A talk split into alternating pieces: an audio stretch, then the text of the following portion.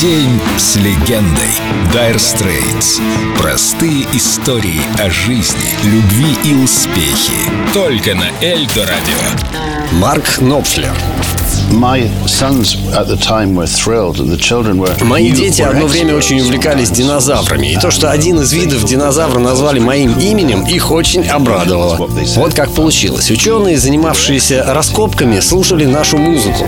В этот момент они обнаружили кости динозавра и решили назвать его Массиакозаурус нопфлери. В переводе это означает что-то ужасно свирепое, но я совсем не такой. Will you and your friend